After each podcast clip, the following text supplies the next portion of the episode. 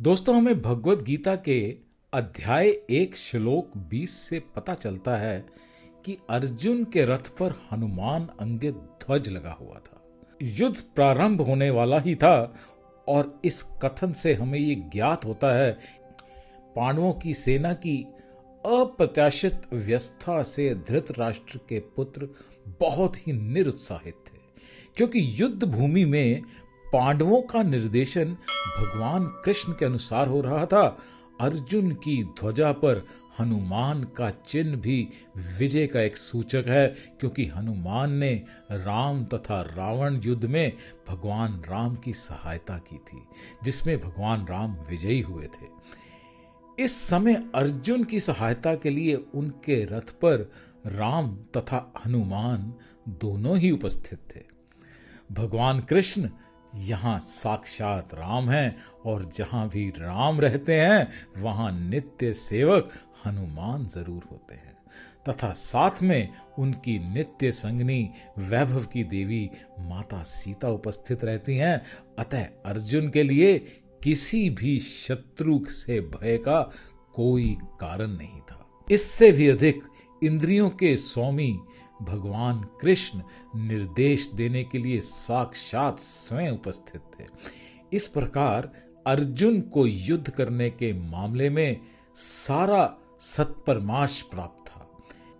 ऐसी स्थितियों में जिनकी व्यवस्था भगवान ने अपने शाश्वत भक्त के लिए की थी, निश्चित ही विजय के लक्षण स्पष्ट थे। दोस्तों, इसके अलावा भी बहुत से गुणी लोग भक्त हनुमान की और अर्जुन के बारे में एक और मान्यता को मानते हैं। कहते हैं कि एक बार की बात है, रामेश्वरम तीर्थ करते समय अर्जुन और हनुमान जी का मिलना हुआ।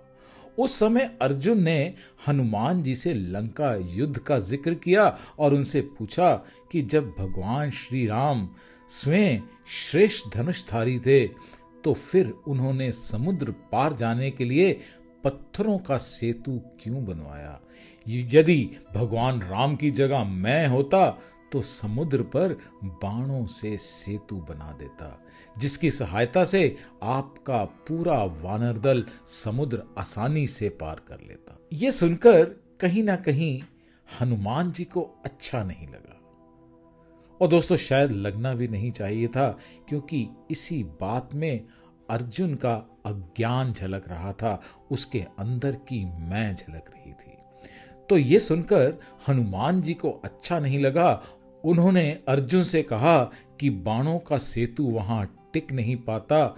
वानर दल का जरा सा भी बोझ पड़ते ही आपका बनाया हुआ सेतु एकदम से टूट जाता।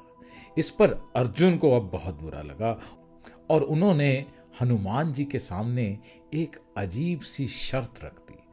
अर्जुन ने कहा कि सामने एक नदी पर बाणों से एक सेतु बनाऊँगा। अगर वह सेतु आपके वज़न से टूट गया तो मैं अग्नि में प्रवेश कर जाऊँगा और यदि सेतु नहीं टूटा तो आपको अग्नि में प्रवेश करना होगा। हनुमान जी ने इस शर्त को सहर्ष स्वीकार किया और कहा, मेरे दो कदम ही इस सेतु ने झेल लिए तो मैं पराजय स्वीकार कर लूँगा और अग्नि में प्रवेश कर जाऊँगा। इसके बाद अर्जुन ने अपने बाणों से नदी पर सेतु तैयार कर दिया। जैसे ही सेतु तैयार हुआ, हनुमान जी अपने विराट रूप में आ गए और भगवान श्री राम का स्मरण करते हुए हनुमान जी बाणों के सेतु पर चढ़ गए। जैसे ही पहला पग रखा, सेतु सारा का सारा डगमगाने लगा।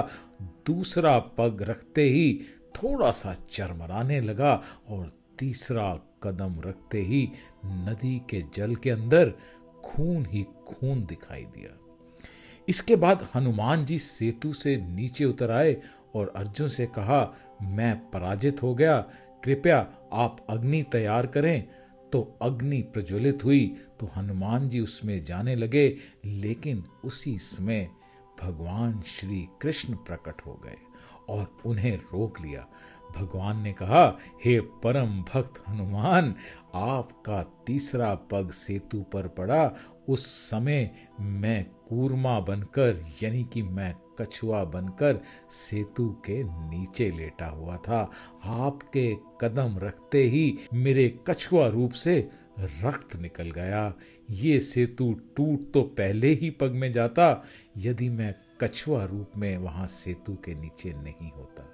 ये सुनकर हनुमान को बहुत पछतावा हुआ और उन्होंने भगवान से क्षमा मांगी और कहा कि मैं बहुत बड़ा अपराधी निकला, आपकी पीठ पर मैंने पाँव रख दिए। भगवान, हे स्वामी, ये अपराध अब कैसे दूर होगा? तब कृष्ण ने कहा, ये सब मेरी इच्छा से हुआ, आप मन में पछतावा नहीं करें। हे हनुमान, मेरी इच्छा है कि तुम अर्जुन के रथ पर लगी ध्वजा पर अपना स्थान ग्रहण करो। इसी कारण द्वापर में श्री हनुमान महाभारत के युद्ध में अर्जुन के रथ के ऊपर ध्वजा पर अंकित रहते हैं। हरे कृष्णा।